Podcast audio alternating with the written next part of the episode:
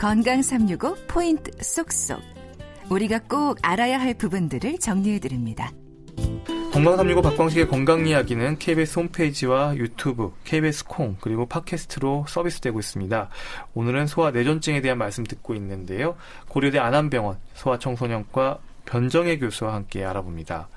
그러면 먼저 소아뇌전증은 의학적으로 어떤 질병인가요? 네, 일단 뇌전증이라고 하는 병은 경련 발작을 반복적으로 하는 질환을 모두 뇌전증이라고 하는데요.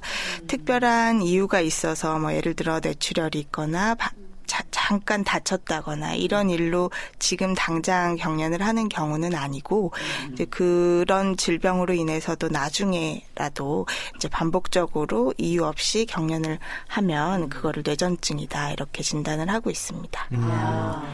그러면 왜 이런 일들이 왜 일어나는 걸까요? 결국은 뇌의 어떤 이상일까요?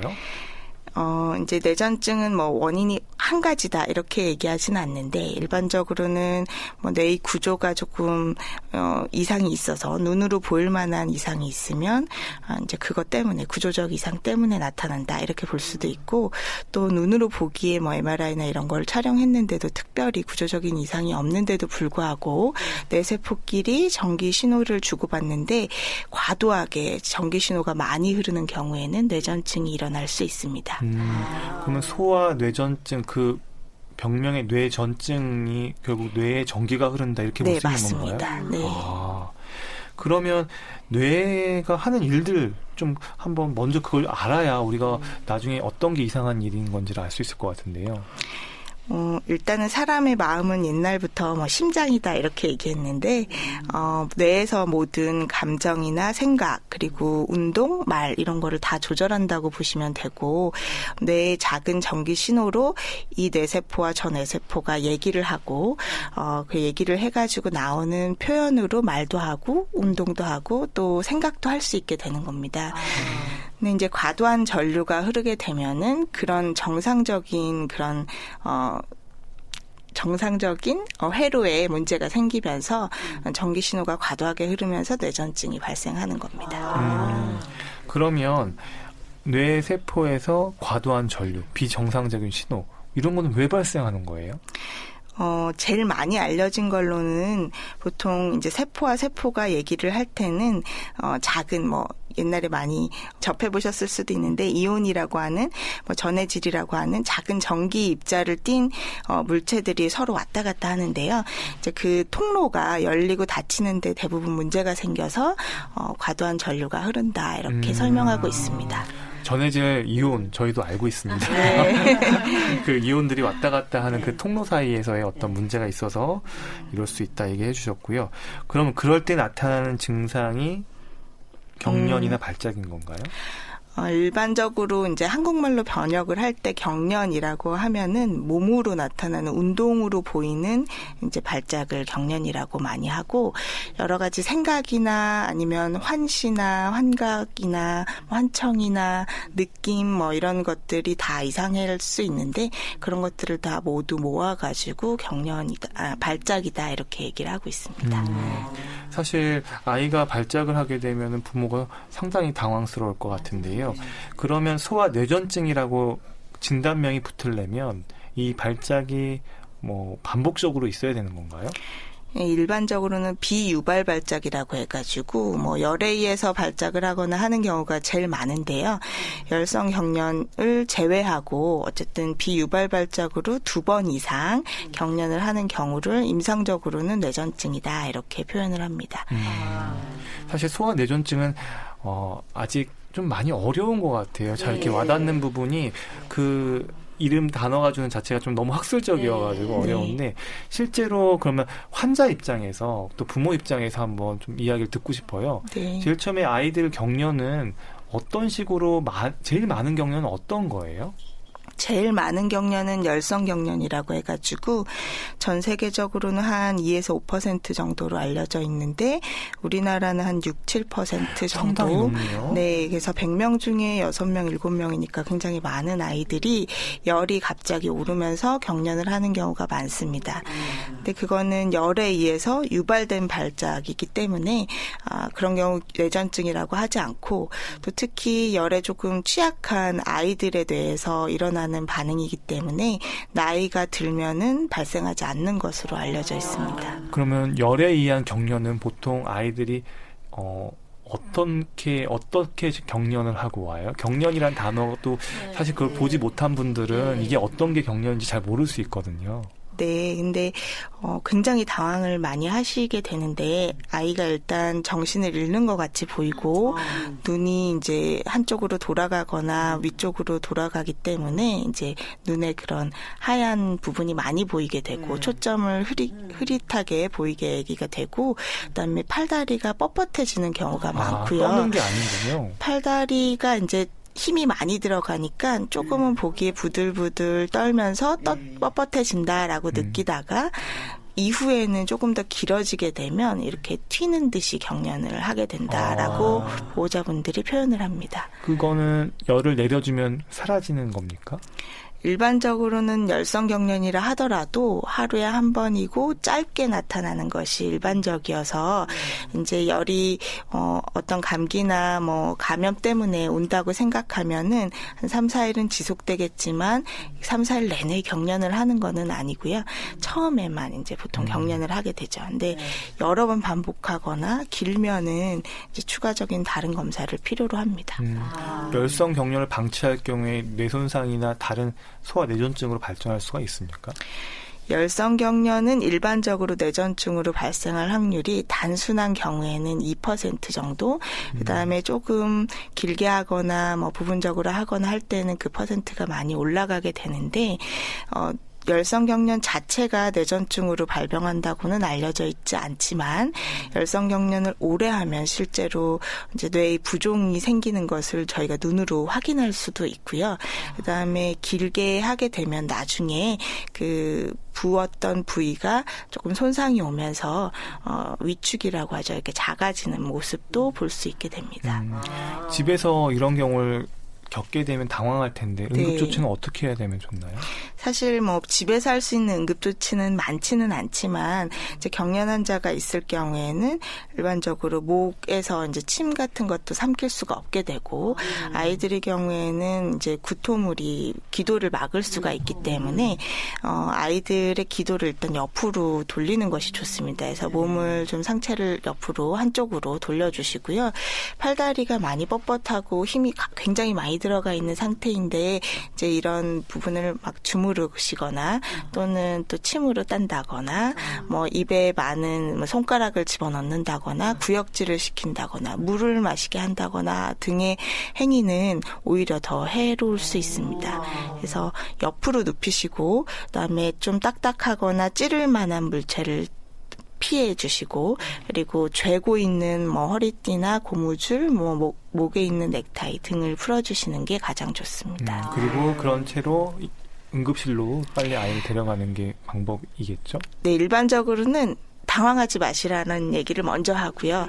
그다음에 막 정신이 없으셔서 막 119를 부르고 아기는 안 보고 뭐 막 짐은 싸고 이러는 시기의 일이 발생하게 되는데 아기를 보면서 대부분은 5분 안에 끝납니다. 그리고 평균 1분이기 때문에 너무 놀라지 마시라 이런 얘기를 하고 옆으로 돌린 다음에 이제 119 연락하시고 구급차 불러서 오시면 됩니다. 그럼 이제 열성 경련에 대해서는 좀 이제 정리가 된 것 같아요. 네. 확실히 좀 더 이해가 된 것 같고요. 그러면 그 열성 경련과 구분해가지고 이 소아 뇌전증 아이에게서 좀 주의 깊게 봐야 되는 증상들 어떤 거가 있을까요? 병리적인 증상이랄까요? 뇌전증은 양성이나 뭐 이렇게 예후가 좋은 뇌전증도 있고요. 소아기 양성 뇌전증 그리고 이제 예후가 별로 좋지 않은 뇌전증도 있는데 양성 뇌전증은 사실 아무 문제 없이 잘 크고 아주 똑똑하고 학교도 잘 다니던 아이들이 경련을 하는 경우도 많고요.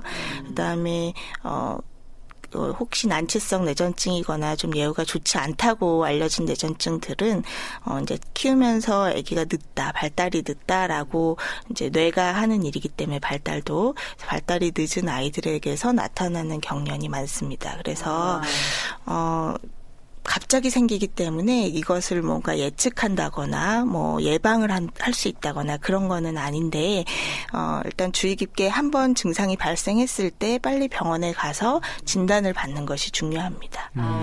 그러면 소아 뇌전증은 있을 수 있는 나이가 뭐 0세부터 청년기까지 다 올 수 있는 건가요? 네, 굉장히 넓습니다. 어떤 특정 나이대에 오는 건 아니네요. 네, 이제 일단 신생아 경련부터 있고 그다음에 영아기에도 많은 부분에서 경련을 할 수 있는 찬스가 있고요. 기회가 있고 그리고 소아기 3에서 5세, 5에서 7세, 12세, 15세 이렇게 잘 나타나는 양성 경련들도 있습니다. 그래서 예후가 좋고 일시적으로 치료하면 잘 낫는 그런 부분들도 있고 또 어느 때나 생길 수 있지만 뇌 손상이나 이런 구조적인 변화에 따라서 오는 뇌전증들은 잘 치료가 잘 되지 않는 편입니다. 그러면 양성 뇌전증 그런 거는 어떤 증상으로 나타나나요?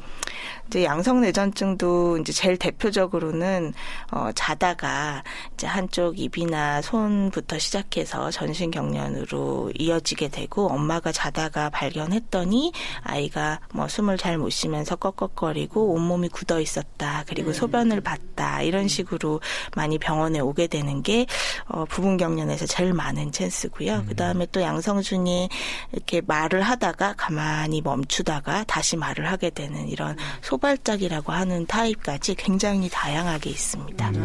근데 그런 거는 양성이라는 거죠? 일반적으로는 잘 치료된다고 알려져 있는 병입니다. 그러면 정확한 진단명이라는 게 방금 이야기하신 것 멍하게 있거나 하는 진단명이 있습니까? 우리가 흔히 결심발작, 소발작이라고 부르는데요. 이제 제일 대표적으로는 그런 증상을 보이면서 뇌파도 뇌파에서 뚜렷하게 딱 원하는 대로의 이상이 있어야 되고요. 그리고 이때까지 발달이 정상이어야 되고 뇌에 구조적인 변화가 없어야 되고 이런 조건들을 갖췄을 때 소아기 양성 뇌전증이다 이렇게 얘기합니다. 그러면 이 양성 뇌전증인 부분들은 그나마 다행인데 그러면 좀 난치성 이런 부분들은 어떻게 증상들이 발현이 돼요?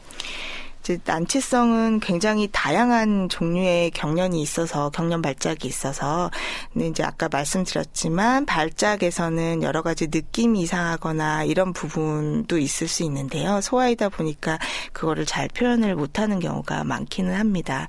근데 이제 경련으로 눈으로 보이게 우리가 운동 증상으로 나타나는 경우에는 눈을 이제 비정상적으로 꿈뻑거린다던가 아니면 얼굴 한쪽이 뭔가 이제 찡그려지는 것 같은 게 반복적으로 나타난다던가 아침에 아기가 움찔움찔하는 게 이제 자고 일어났을 때 움찔움찔하는 것이 연달아 나온다던가 아니면 오랫동안 누구와 봐도 경련을 할 수 있는 다고 알 수 있을 정도로 몸이 굳는다던가 몸이 튄다던가 이런 여러 가지 자주 넘어진다던가 자주 의식을 잃는다던가 이런 증상도 모두 경련일 수 있습니다. 그러면 이렇게 경련이 있는 경우에 병원에서 여러 가지 검사를 이제 하게 될 텐데요. 네. 뇌파 검사가 최종 어떤 결정적인 근거가 되나요? 일단 뇌파 검사는 제일 쉽게 할 수 있는 검사로 바깥에다가 이제 뇌 두피에다가 이제 전극을 붙여가지고 뇌에서 일어나는 전기 신호를 밖에서 읽어내게 되는데요. 실제로는 굉장히 얇은 부위만 읽어낼 수 있습니다. 그래서 뇌의 아주 깊은 주름이나 안쪽에서 일어나는 리듬은 잘 잡아내지 못하는 그런 단점이 있긴 하지만 그래도 제일 쉽게 쓸 수 있는 검사이고요. 그다음에 구조적으로 이상이 있는지 보는 MRI 검사도 반드시 같이 병행해야 됩니다. 그러니까 구조적인 문제, 기능적인 문제를 동시에 봐야 된다고 얘기를 해주셨고 네. 그러면 소아 뇌전증에 있어서 제일 많은 유형은 어떤 거예요? 근데 유형이 굉장히 많아서요. 뇌전증이 어느 것이 딱 많다 이렇게 보기는 어렵고 이제 소아에서는 뇌전증의 빈도가 10세 이전에 많고요. 성인에서는 60세 이후에 많고, 근데 이제 주로 10세 이전에 발병하는 뇌전증은 양성 중에서는 유전적으로 조금 문제가 있는 경우에 잘 일어나는 편이고, 유전자의 문제가 있음에도 불구하고 일시적으로 나타났다가 잘 치료하면 없어지는 경향이 있습니다. 예, 그런데 이제 구조적으로 문제가 있는 경우에는 여러 가지 다양한 형태로 나타나게 되고, 그 위치에 따라서도 운동 영역과 근처에 있는 부위에서 나타나면 운동으로 나타나게 되고, 또는 뭐 생각하고 기억하는 영역과 유사한 위치에서 나타나게 되면 의식을 잃는다던가 이런 식으로 다양하게 나타나게 됩니다. 아니, 이렇게 얘기를 듣다 보니까 소아 뇌전증도 너무 다양하고 그 세계가 좀 복잡하고 어려운 것 같아요. 하지만 이 아이를 둔 부모의 입장은 정말 좀 쉽지 않을 것 같은 생각이 드는데요. 소아 뇌전증을 둔 부모에게 선생님께서 좀 해주시는 조언들이 있습니까? 네, 이제 모두 아이들이 소중하고, 그러니까 내 아이를 위해서 최선을 다해서 이제 의료진의 말을 따라서 잘 케어를 해나가야 된다고 생각을 하고요. 그리고 힘드시겠지만 사실 양성인 경우도 많고, 또 난치성인 경우라 하더라도 최근에 굉장히 많은 좋은 약들이 개발되고 있고, 또 약으로 치료가 되지 않을 때에는 다른 식이요법이나 뭐 수술 이런 것들도 고려해 볼 수 있는 상황이 많으니까, 너무 이제 일찍 포기하거나 희망을 잃지 마시고 끝까지 해주셨으면 좋겠다라는 말씀 드리고 싶습니다. 그 소아 뇌전증 아이들이 그렇게 경련으로 심하게 떨 때 보호자들이 그걸 해줄 수 있는 게 꽉 잡아주는 게 좋을까요? 그 이제 근육이 비정상적으로 수축을 막 하면서 떨기 때문에 그거를 주무르거나 이제 꽉 재거나 하면 근육의 파열이 사실 더 많이 오게 되거든요. 그래서 원래 경련 후에는 근육이 파열된 수치 같은 게 혈액에서 많이 올라가게 되는데, 그런 수치가 더욱더 많이 상승하게 됩니다. 그래서 몸에 제재는 하지 않는 것이 좋습니다. 그럼 그냥 그대로 놔두면 되는 건가요? 네, 기도만 옆으로 해주시고 위험한 물건만 치워주시면 좋겠습니다. 그러면 치료제도 많이 나왔다고 하셨는데, 이렇게 뇌에서의 이상을 갖다가 어떻게 잡아주는 거죠? 약물을 매일매일 복용하는 건가요? 일반적으로는 약을 매일 복용을 하는데요. 이제 소아면은 더 대사가 빠르고 그래서 횟수가 많은 편이기는 하고, 조금 늦은 나이에서는 아이들이 하루에 한 번만 먹을 수 있는 약들도 많이 개발되어 있습니다. 근데 이제 약물이라고 하는 거는 대부분 아까 뇌의 정기적 신호를 담당하는 그런 이온 통로를 조금 과도하게 흥분되는 걸 막아주거나 통로를 막는 약을 많이 쓰게 됩니다, 저희가. 네. 부모들 입장에서는 뇌에 작용하는 약이라고 생각하다 보면 조금 더 이 약을 먹여야 될까 걱정하고 부담도 될 것 같은데요. 네, 저희가 일반적으로 이제 모든 약들이 그렇지만 부작용이 없는 약은 없죠. 근데 그 부작용보다 훨씬 이득이 많다고 생각이 되기 때문에 뇌전증 약을 복용을 하는 거고, 약물이 오래된 약부터 최근에 나온 약까지 20개가 넘는데, 그 최근에 많이 개발된 그런 약들은 인지 기능이나 이런 거에 전혀 문제가 없고 발달에도 문제가 없는 약이 많기 때문에 안심하고 의사 상의하고 드시는 게 좋을 것 같아요. 같습니다. 물론 인지기능에도 문제가 없고 발달에도 이상이 없으면 제일 너무나도 좋은 약들인 건 분명하지만, 또 이 경험적으로 아이들을 먹이다 보면 좀 아이들이 좀 너무 깔아앉는다거나, 네, 그리고 성격이 변화가 있다거나 뭐, 네, 이런 경우들도 종종 제가 듣는데요. 네. 이런 경우는 어떻게 하면 좋을까요? 이런 약의 특성상 그런 기분의 변화나 아니면 깔아앉는 거가 많고 또 침을 많이 흘리고 이런 약들도 있지만, 일반적으로는 먹어도 선생님 괜찮아요 이런 경우가 사실 더 많습니다. 그래서 굉장히 걱정을 하고 먹었는데 아무 변화가 없어요. 이런 약들도 많기 때문에 또 의사 상의해서 만약에 그 기분의 변화가 너무 심하거나 너무 가라앉는다거나 자살 충동이 있다거나 예를 들어서 그렇다면 아주 드문 경우지만은 약을 다른 약으로 바꿔야 될 것 같습니다. 네. 그러면 약물 치료의 목표는 어떻게 되나요? 이게 제발 약물을 이렇게 약을 잘 먹다가 한 번 또 발작이 확 튈 수도 있고, 네. 이걸 어떤 목표로 이 약물을 적용하는지 궁금합니다. 처음에 이제 약물을 한두 가지 쓸 때에는 약을 먹음으로써 경련 발작이 안 일어나는 것을 목표로 합니다. 뇌파에서 이상이 조금 있다 하더라도 실제로 보이는 눈에 띄는 경련이 없으면은 잘 조절되고 있다 이렇게 생각을 하고요. 일반적으로 한 가지 약으로 잘 조절될 확률은 거의 55에서 60%로 조금 높은 편이고 또 두 번째 약까지 또 세 번째 약까지 추가했을 때는 약 70% 정도는 완치 잘 듣습니다. 그래서 사실 저희가 경련에서 완치라는 표현은 잘 안 쓰기는 하는데 잘 조절됩니다. 예. 그럼 평생 먹어야 되나요? 이제 경련에 따라서 다른데요. 양성 경련일 경우에는 2, 3년 정도 복용하다가 서서히 끊었을 때 더 이상 경련 발작이 없고 뇌파에서도 사라지는 그런 모습을 볼 수 있는 경련도 있고 또 때에 따라서는 구조적인 문제가 있어서 그 문제가 해결되기 전까지는 약물을 꽤 오랫동안 복용해야 되는 경우도 많습니다. 근데 옛날에는 꼭 평생 먹으세요. 이런 약도 많았는데요. 요새는 5년 정도 복용했을 때에는 경련이 전혀 없다면은 조심스럽게 감량을 해볼 수도 있다라고 알려져 있습니다. 네. 박광식의 건강 이야기 오늘은 소아 뇌전증을 비롯한 난치성 질환에 대한 설명 듣고 있습니다.